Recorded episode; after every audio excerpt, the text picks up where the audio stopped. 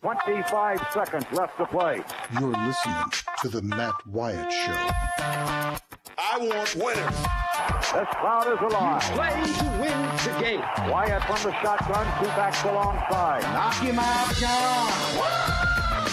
Wyatt gets the ball. It won't be long. Wyatt back to throw. Wyatt looks, fires toward the end zone. Passes, caught for touchdown by Matthew Butler. Speak to him. They are who we thought they were. And we let them off the hook. I get out of hand, just just tell me I'm a jerk and shut up. Let's go scatter the west, right, tight. Left, left. 372 Y stick, C spot. The Matt Wyatt Show. He's Radio Wyatt. Well, how am I going to go to college? I'll just play football. Hey, let's go. Hour number two of the show just began. Did you notice? It sure did. We're now underway in the Farm Bureau studio. Farm Bureau, go! With the home team, Farm Bureau Insurance across the great state of Mississippi. Your hometown heroes are your local Farm Bureau insurance agents in all 82 counties here in the state. Somebody you can talk to one on one, face to face, cell phone to cell phone. Text them. You know, it's just you have that personal touch when you have your insurance with Farm Bureau. You should. Give them a shot if you haven't already. Also, staying connected to you around the clock because of C Spire, the number one network in Mississippi. C Spire, customer inspired. Hey, on that question, do you know where your coach is? You know, and I was just saying, uh, it's a little bit, you know, kind of, it's not like I'm emotionally involved in this uh, question. It, it, it's a little bit devil's advocate, but I do think it, it was an honest thought before we started the show today, and I brought it up, and that is you you could look at this and go, well, why haven't these new coaches in the SEC been out there more? And I will say this. You go, well, where are they? Where are they? You know, where have they been? Why aren't they gobbling up every interview somebody would give them and kind of dominate the exposure during this time? Well, I will say this about Mike Leach at Mississippi State, and because this is a fact, we could go back and track it. Uh, Mike Leach was everywhere out there doing interviews. He came on this show. Y'all remember we had a fun interview with Mike on this show, and uh, he's done a bunch of interviews on, um, you know, this station. And then the controversy over a tweet that was not in the slightest any kind of racist intent, but got turned into that, or at least to a degree anyway. And that kind of ended that for a little while. And I'm sure it made that part of, you know, the the process difficult for the sports information staff and everything. But he was out there a lot prior to that, and and and the folks at State are very very proactive in you know, communicating with media to make sure, hey, if you need a coach, you let me know and we'll get him for you. You know, if you want to talk to him, that kind of stuff. They're very good at it. Um, coaches are different, people are different, different priorities. You know, in regards to Kiffin, I just don't know. You know, I was told at one point there was a long list of people lined up to do interviews with him. He kind of had to get on the list, but where are they? Which what interviews? You know, I think I've seen where Coach Kiffin did the, uh, I mean, did a, a big show like Colin Cowherd, but I don't know that he's done any others. You know, and he may just not enjoy doing it. He, uh, you know, maybe he doesn't, but it just seems to me if we're going to make four or five million dollars, and I'm taking over, if I'm Lane Kiffin, and I'm going to make four or five million dollars, and I'm taking over a new program that's got nowhere to go but up, and the way we're going to make our way up is to recruit. Okay. And I have a name and a face that people like to see and hear. Then during this time, you got nothing else to do. If you're Lane Kiffin, you're not coaching, you're not lifting, you're not working out, you're not meeting. You need to be talking. But hey, man, maybe it's not needed. and maybe I'm the idiot. It wouldn't be the first time. I do. Uh, I, I, was going to mention this earlier to you. I told you there was a little bit of news out there it's primarily in the recruiting world, but for those of you, us, who follow SEC football, it's probably when, when this happens, it may be a name you're going to have to figure out a way to tackle him down the road. This is Auburn in this case.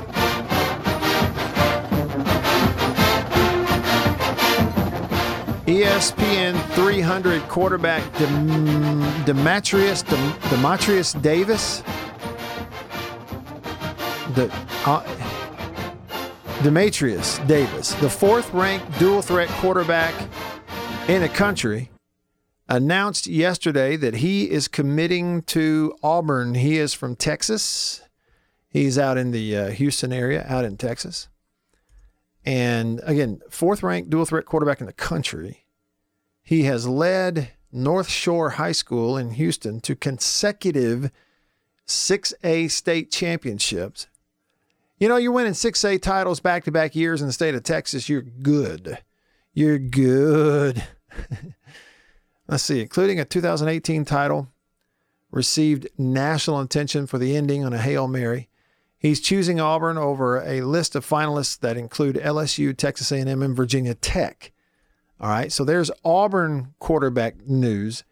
Here's continuance of Alabama quarterback news.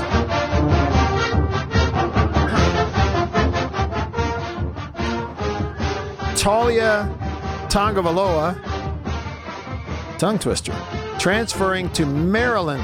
You know, we had the story last week that Tua's little brother, with Tua gone, Taulia's going to greener pastures somewhere. So we knew he was going, and we just didn't know where he was going. And uh, he has chosen Maryland. Mike Locksley, the head coach at Maryland. It says one quarterback you won't be dealing with in the SEC. There's one that you potentially will uh, be dealing with in the SEC at Auburn, potentially, but not yet. Hey, um, there was a link that I, I came across on uh, Facebook, and it goes back to Jake Wimberly, the host of The Drive, here in the afternoons on 1059 The Zone. And it led me to his website, College Football Hourglass. I clicked it because I thought, now this is interesting. We hear the word culture all the time. We hear the word culture, but it's this intangible thing, right? Like, and, and coaches are searching for it. How do we develop good culture? And yeah, again, it goes back to chemistry, and you know, we, it has a certain connotation. Well, Jake is smart guy, numbers guy, stats guy also. And actually there were graphs that I could look at, pictures. You know, I'm terrible with numbers. I can't do numbers. Never have been able to do numbers. But I can look at a graph. And if you if I look at a graph and it tells me that the orange line is your 5-year culture trend and I see that that is way above the baseline for having positive culture, that tells me you got good culture.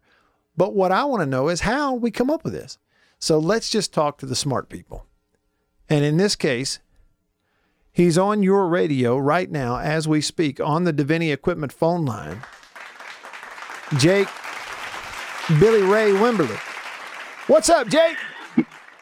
Matt Wyatt, how are you, sir? Hope your Monday's well. Yep, so far so good. We're off to a, a rip roaring start. Um, hey, side note, this is I know we're going to talk about the SEC West, but the University of Florida system, the board of directors, uh, is having a meeting next week. And then all the universities have to submit their plan to the board of directors of how to get back going. They submit their plans on June the 23rd. And I think that's a sign that Florida Gators athletes will be back on campus in July. What do you think about that? Oh, I think that's fantastic. And I mean, you're seeing the SEC and, and Florida in particular lead the way in this. I mean, we saw the way that the uh, you know state of Georgia and the state of Florida has opened up, and it looks like uh, you know hopefully the state of Mississippi will follow. And if they can do it, and I, and I feel like they can do it, uh, you know, I think I think a lot of times we get uh, in the private sector and, and, and places like that, we get labeled as we, we need a little bit more assistance. But people are smart people, like Yeah. people like Scott Stricklin and and uh, John Cohen and You know, these guys are smart people. They know how to do this, and it it's, uh, it tickles me to be honest with you to hear that college athletes may be about to be back on campus getting ready for the fall. Yeah. In Florida, for instance, in Miami, the Marlins are welcoming welcoming their players back to their training facility. They they can't use the whole thing, but they can come back tomorrow. So things are starting to open up. All right, so it might mean that we're a step back closer to college football. Jake, I saw your link at collegefootballhourglass.com and you're measuring culture trends in the SEC West. How do you define I mean like a culture trend? What are we talking about there? Okay, so this is, uh, and I'm going to try to lay this out as, as uh, I guess, easy as I can, Yeah. and hopefully it makes sense coming out of my mouth. so several years ago, I got to I got to look looking at this when I started really diving into numbers. I mean, this has been about eight or eight years ago when I started doing this, looking at what other people were doing and then trying to craft my own numbers. And then I would always scratch my head at a at a place like you know, say USC right now with Clay Helton. Why are these guys not winning? Why are they not winning at a high rate? They should be winning at a high rate because if you look at recruiting, and we know that recruiting numbers aren't the end all be all, but it's pretty darn accurate. These these evaluators have become pretty good at Mhm. labeling, you know, five stars and four stars and such. So we see Alabama's been able to play at a high level, and we see Clemson, and why not USC? And then we go over to Tennessee, and remember Tennessee, you know, coming off the end of Phil Fulmer, where they are today. It's just Mhm. why can Tennessee not win at a high level? They've got really good players, or at least the recruiting rankings tell us they have really good players. So I got to look, and it's got to be culture. And you know, it, what made me think about that is if you go back into the Tennessee issue, and I'll use them as an example. You remember the T. Martin scandal uh, Mhm. on on campus, and then you remember the grade scandal, and you can pick a, a college or university that's, that's gone through some downtrodden times, and typically there's some stuff there. So, but what we don't know is typically what everybody's culture is like. For instance, we don't know if there's any off the field issues. We don't know, you know, it's, we're not privy to any of that information. But we what we can do is we can figure out that okay, culture. When we say football culture, Matt, you know this. It's not necessarily like culture as we define it in society. Um, although it does bleed into that to some degree. Um, you, good football or football players that come off good teams will tell you, man, we had really good football culture. Mhm. Um, you just watch the whole Jordan thing. They had really, really good culture there with Michael Jordan.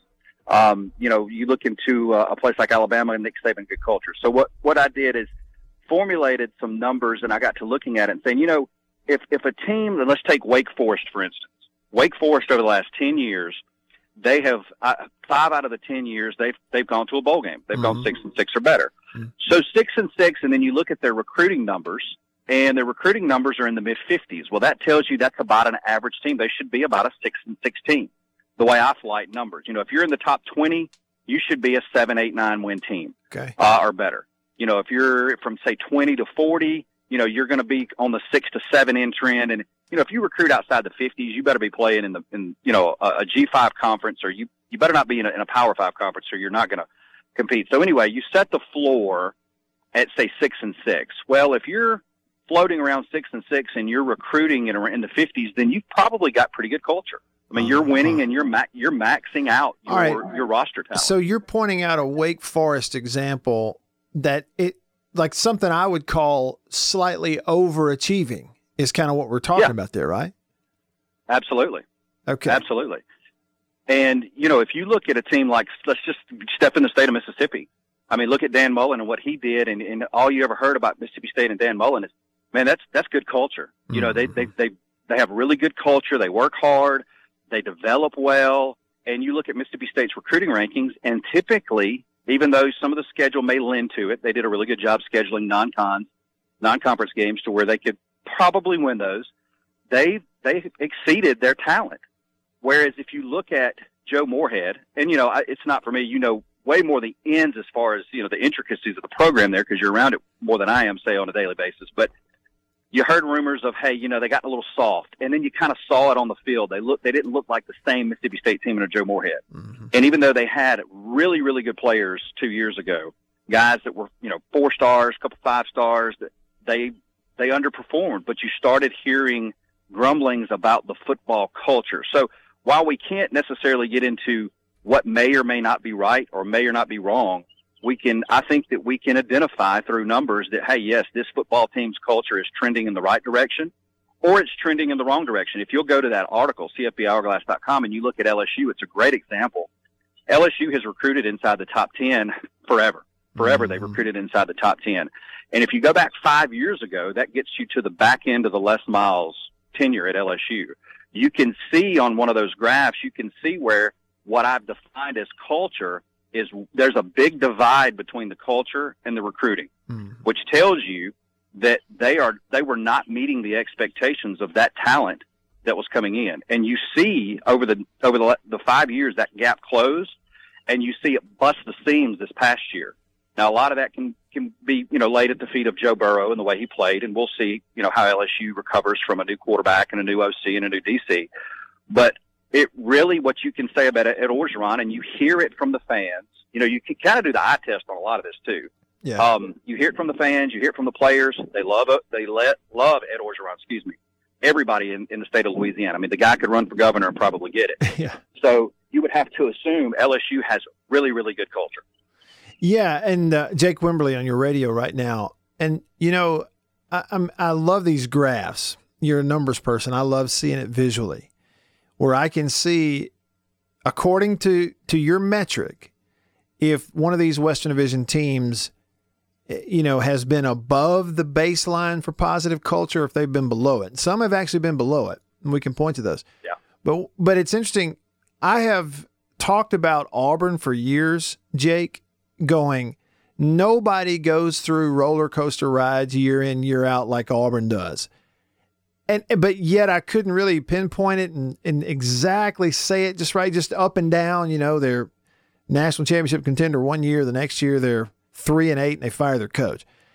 Well, I look at your graph, and if we extrapolated this thing on out over years and years, their you know year over year cultural stability according to the graph would look like the letter M over and over again up and down and up and down and up and down There you go. And that doesn't necessarily mean that Auburn has a bunch of bad players. yeah or Auburn has a bunch of knuckleheads. You know, it, culture can go, and, and you guys know this. Culture can be one or two bad apples that spoil the whole bunch on the team. It can be take Texas for instance. Texas uh, and Texas A&M. You know, you hear about booster involvement. Way too many too many guys trying to make the shots. You know, you can go all the way into the boosters, all the way outside the team. I mean, it can it can cross many many miles of of you know variables, so to speak, on what what makes a good culture, what makes a bad culture. Mm-hmm. You know, there's stories out there of, of of Nick Saban when he first got to Alabama, basically telling everybody to kick rocks. I'm gonna do this my way. Mm-hmm. And if you remember before Nick Saban got there, Alabama was kind of on that M roller coaster that Yep. you're defining. you're right And then Saban gets there, the culture, in air quotes, changes, and the rest is history. Yeah, it's really interesting to look at it. Um, if y'all are listening and you want to see what we're talking about, you can go to CFB, as in college football, CFBhourglass.com. And it's the latest article there about cultural stability. I find it fascinating because it's, Jake, it's trying to put numbers to the idea of culture. So, on that note, part of these graphs in, in deciding where a team is is the quote baseline for positive culture. So, how do you come up with a numerical value for baseline for positive culture? I got like two minutes. Sure. Baseline for positive culture. This is going to seem extremely elementary, but we try to keep it that way. And the graphs are, are are there because most people, myself included, if I can take a look at it, I can explain it better. Baseline for positive culture, Matt, is if you have a, a team that has recruited, um, regardless of your conference, let's just say on average in your conference, you should finish no no worse than six and six. So six and six really sets the floor, the baseline for positive culture, if that makes sense. That's kind of where I defined it. Is it's six and six. If you've got marginal talent and really good culture, you should finish six and six every year. Now that's that's that's about average. Yeah. For instance, if you take Ole Miss and you see what Ole Miss did, they were way above the baseline when Hugh Freeze was coming out, you know, going out the door, and then they just plummeted. Um, now, a lot of that has to do with the NCAA and things of that nature. Um, so Lane Kiffin inherits a, a, a place where he is going to have to try and has been doing so to redefine it in his name and his culture. Same way with, with Mike Leach, a culture that's trending down. Arkansas, you can look at the same thing. And, and that's typically when things get rock bottom. That's when, uh, administrations make these changes. Mm-hmm. Really interesting stuff. If you're a football fan, but especially If you like numbers, you like being challenged, and you like to look at graphs that could explain what you're seeing on the football field, I encourage you to check this out. Jake, uh, good work, man. I appreciate you coming on. Thank you. Hey, thanks, Matt. Anytime. I appreciate it. And Yeah. look, I'll be putting out stuff on the SEC East and some of the other big boys just so we can take a look at it and see how the trends the trends may tell us uh, a little fortune telling into the fu- into the near future. Do they say that Florida's about to catch Georgia? Uh, I am working on the SEC, so I'll have that out this week. And let me say, let me say this: Dan Mullen definitely moving in the right direction. Atta boy. Thanks, Jake. Talk to you soon. Thanks, Matt. Thank you. Appreciate it. You know what? And I hadn't done Jake uh, Wimberly. You can hear him this afternoon. He's got his own show, obviously, drive time afternoons here on 1059 The Zone. And so y'all tune in. Kind enough to come on. I just saw that link. I couldn't figure it all out, and, I, and I'm still reading through it. I do find it fascinating, though, working to put actual numbers to the idea of cultural stability inside of a football program. And he started with the SEC West. Alabama was the best, followed by LSU. Auburn third, A&M fourth, Mississippi State fifth, then Ole Miss and Arkansas, and they were kind of in the red in that they had bottomed out and have to kind of work their way back up. Speaking of Dan Mullen, let me ask y'all a question. Y'all can text me your answer or call. At Mississippi State, he didn't often beat many teams that had better players than him. What about at Florida? Is he doing that at Florida? I'm going to look at the schedule and see what we come up with next. Might as well. We can do whatever we want. It's our show. I'm Matt, he's Beaver, and you're here. It's all that matters. Stick around.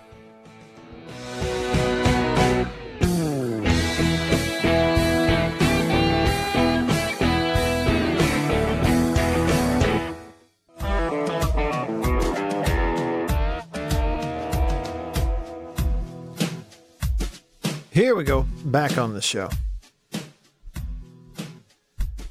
I'm Matt in the Farm Bureau studio, Farm Bureau. Go, the home team. So, real quick, uh, let's see. Dan Mullen at Florida, two seasons under his belt. Overachieved for the most part at Mississippi State, built the program into something. That's what he did with a lot of help, sure, but he was at the controls. He was the skipper. And so that is well documented in this state. I don't have to say a lot of that. We know all that. From where he took over to what it was when he turned it loose nine years later is pretty doggone phenomenal. Really good job. Okay. But in that time, the one thing, you know, like they didn't, they got to number one in the country one year, but didn't stay there. Didn't go win a national championship. Um, what else? Had another chance later, played in a, a you know, a New Year's Six or two, but kind of up and down a little bit. But the thing that kind of held him back during that time was not a lack of consistency. I mean, State under Mullen were very, very consistent. I mean, it was a huge feather in their cap. They they had a level of performance. They walked out there and they put it on the line at the at the same level pretty much every week. But what it led to is there were very few times where they were Buster Douglas. I mean, were they ever? I mean, knocking off LSU in 2014 that year in Baton Rouge, was that it?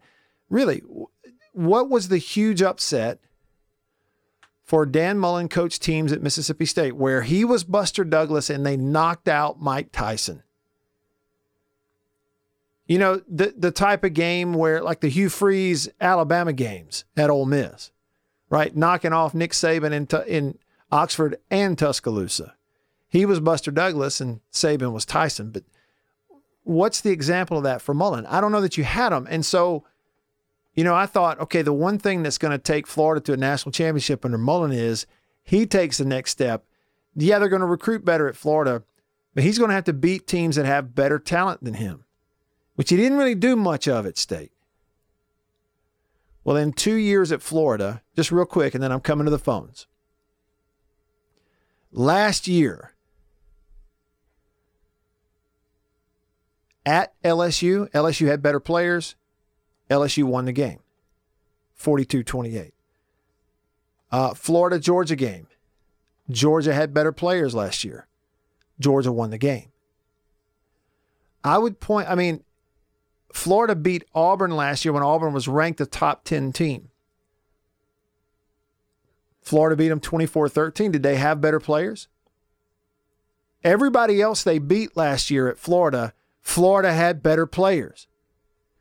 Miami, UT Martin, Kentucky, Tennessee, Towson, South Carolina, Vanderbilt, Missouri, Florida State. That's their wins. And the one outlier might be Auburn. They're kind of on equal footing. What about year one at Florida? Dan Mullen's team. Georgia had better players. Georgia beat them 36 17. Kentucky probably had better players year one at Florida. Kentucky beat them. First time in forever in Florida, 27 16. They also had a head scratching loss to Missouri that year, but Dan Mullen won at Mississippi State in year one. State had better players. He beat a team with better players. He beat Mississippi State. I would say once, maybe twice, because that year they also beat LSU. Year one under Joe Burrow, Dan Mullen beat LSU in Gainesville 27 19. So there might actually be two examples of Mullen teams beating teams that had better players, two examples of those in, in the first couple of years. But that's where they are. So they want to take the next step. They've got to beat LSU and Georgia consistently. And right now, those teams have better players.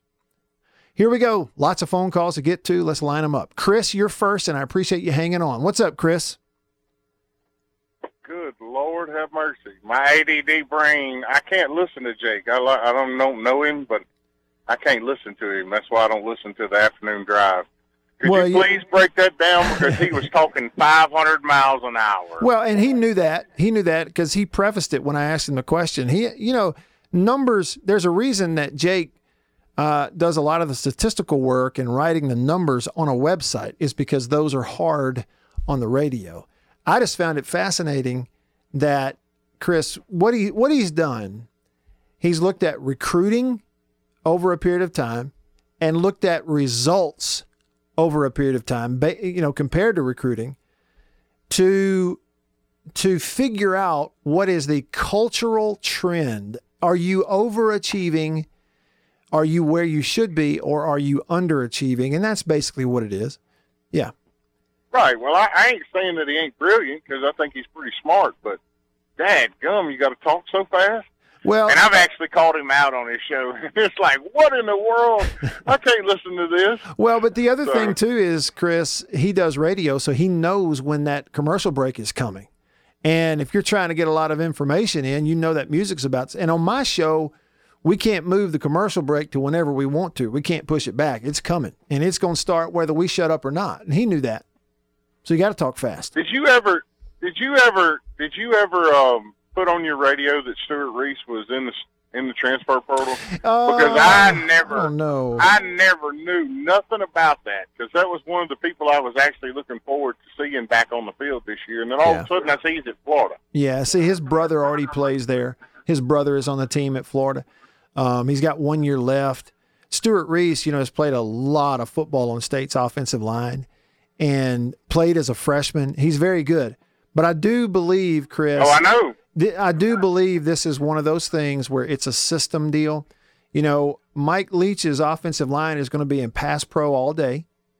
They're going to have huge splits on that offensive line. The, the offensive linemen in Mike Leach's offense at times will be so far from each other while they're when they're lined up that they can't hold hands. They can't touch each other. That's how far apart they get.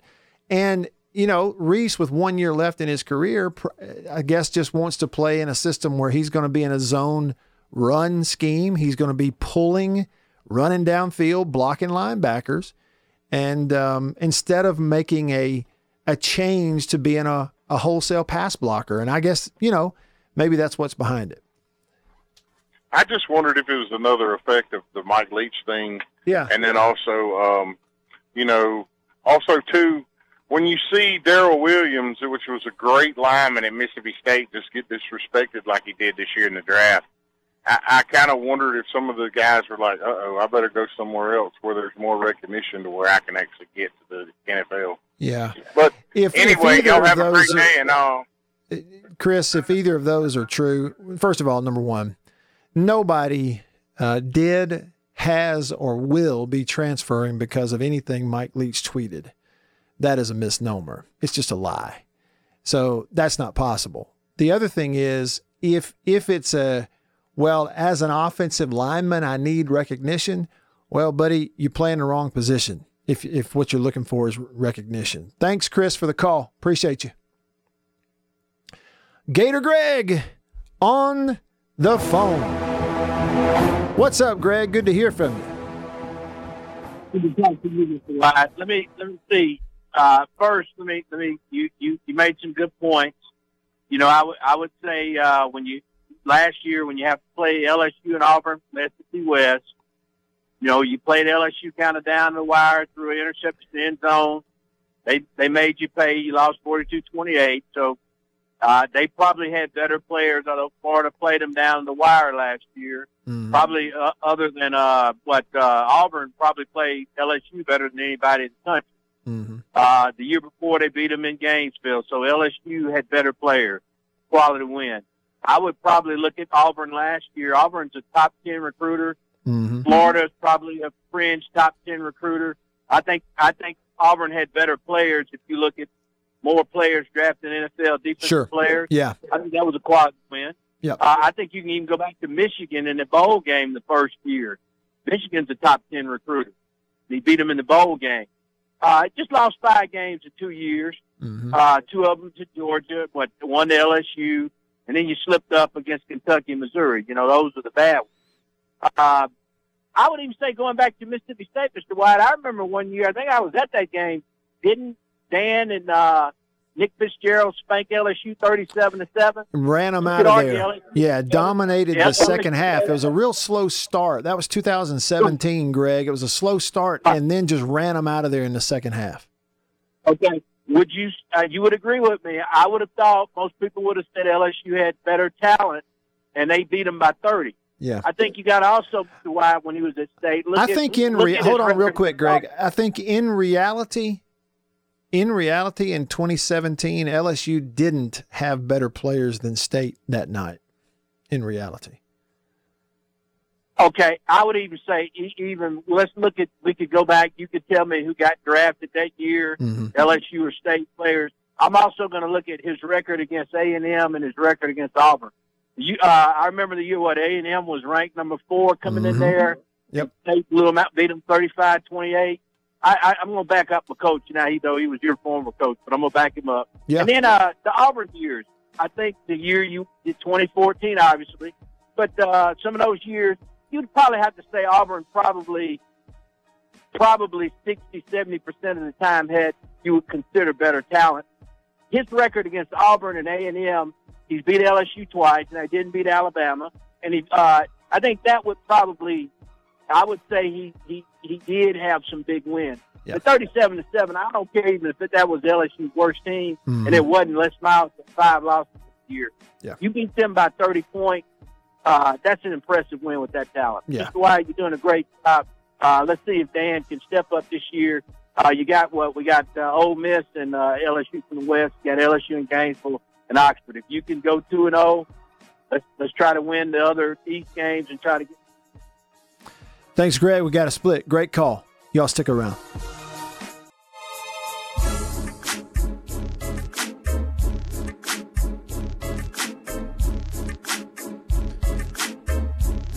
Greg, if you're listening, appreciate you calling. Good to hear from you. All right, back on the show, wrapping it up with you here on this Monday. Tomorrow is going to be a special show. Got some stuff planned for you uh, tomorrow that um, a while back several people suggested and asked for. Number one, uh, all I'm going to say is give, I'm just going to give you a hint. Number one, a little Andy Griffith. And number two, not the show, by the way, but the guy, Andy Griffith. And number two, a little Jerry Clower on tomorrow's show. All right? All right. So listen up. All right, here we go. Uh, let's see. The country pleasing text line 885 ESPN 601 number 885 ESPN. Unnamed texter. Hey, Matt. Said, I don't know if you get the MSU channel on your cable system, but last night I watched a, uh, watched you in a game you played at Scott Field. It was great to watch you and get to hear Jack announce the game. Miss hearing you do the baseball games this spring. You're so right about picturing a person and then seeing them, and they don't look like what you thought they would. Happens all the time. Thanks for the text. Really appreciate it. Tyler says, talking about uh, the Kiffin example of he's just kind of been nowhere since uh, you know the the shutdown. Uh, Tyler says to take uh, your Kiffin example a step further. When does Cohen let Leach out of detention so he can resume social media activities? Uh, I'm actually told that that was a Mike Leach decision to uh, just take a little time off on the social media stuff. It wasn't a deal where he was made to do it or even asked to do it. Uh, unnamed texter said Tennessee's recruiting has had zero impact offense, or zero impact linemen, especially defense. You can't compete in this league with 25 skill guys every year. Then he said, somebody get that last caller a hooked on phonics and just disguise it as a promotional giveaway. Jason in Flagstaff says, I tried to call. I think Beaver hung up on me.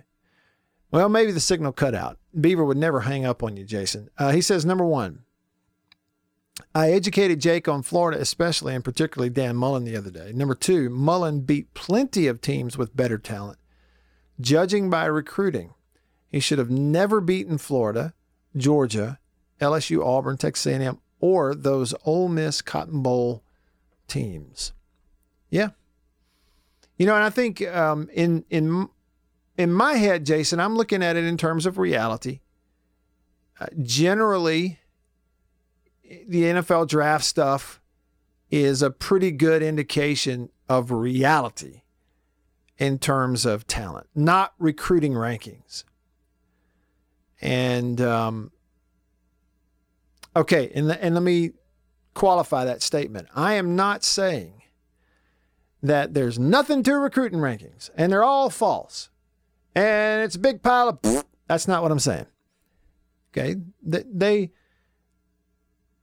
for kids coming out of high school, they do a lot of good. They get a lot of things right, especially the highly rated prospects. But part of that is, you know, you take a guy who is a legit five star type player who at 18 years old, you can look at him and tell in three years he can play in the NFL. He's just that much better. You know, he's just that much better. You know, I mean, like the five stars are the easiest to spot. Everybody can spot them even the high four stars. There's a lot of hit and miss. You know, oh, recruiting rankings really do tell the, oh, do they? I mean, it's interesting. Like people use the teams that win the most as their examples to prop up recruiting rankings. But they don't use Texas A&M. They don't use Texas in those examples. Find me the teams that lose that recruit well, and then let's prop them up. You know, it doesn't work. So the, the point is, it's one gauge. To me, well, that NFL draft is a whole lot better gauge. Mm-hmm.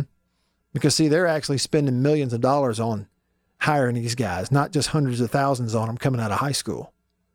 Yeah, I said it.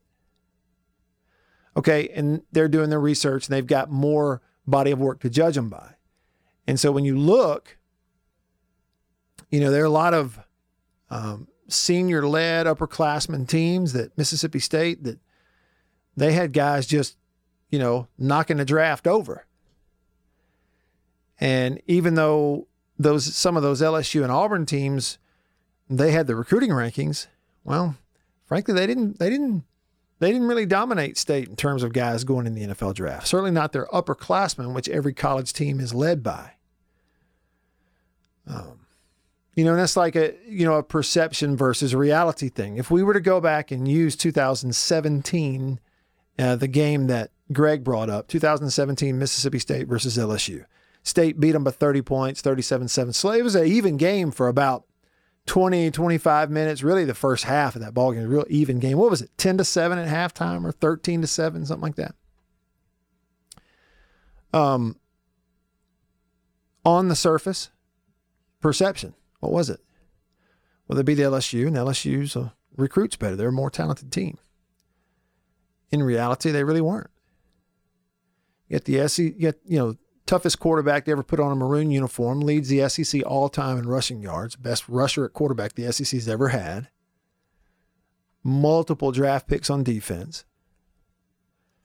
First rounder Jeffrey Simmons on defense, and if we fast forwarded to the next two NFL drafts, well, I got news for you. It, it was not lopsided in terms of of talent. I mean, it really wasn't.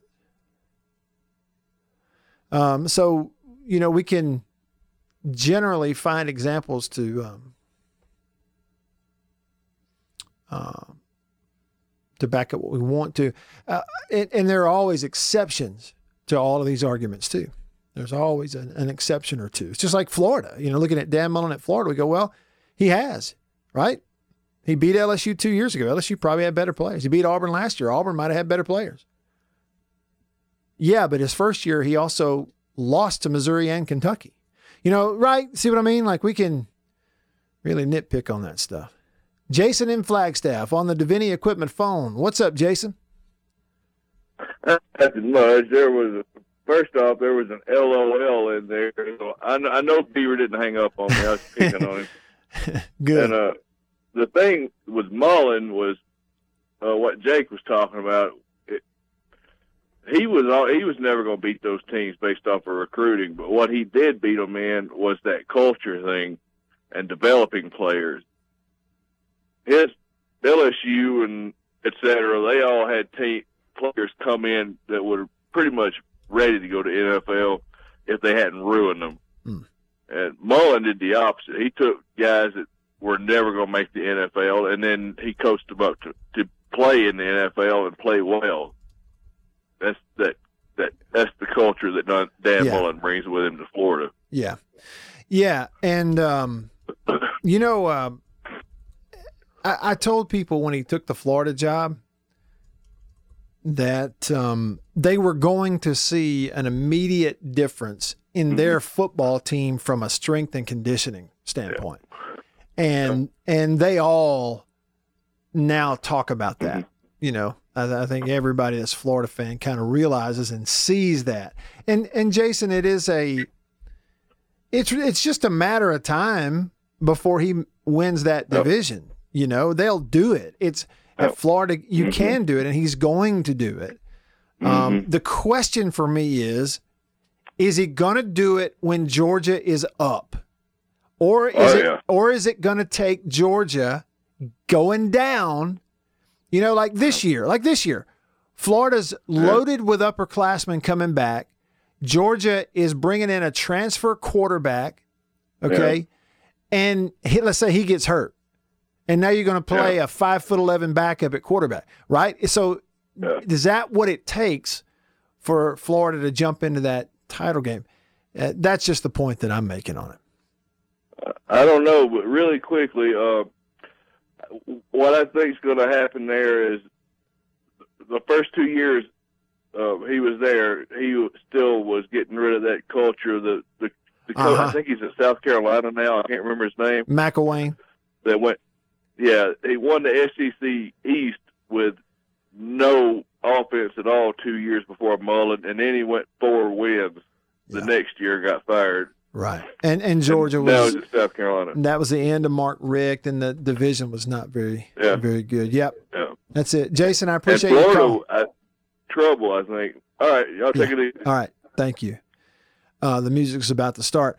And um, hey, and speaking of Jamie Newman at Georgia, the quarterback that is tran transferring in there from Wake Forest, he's a really intriguing athlete.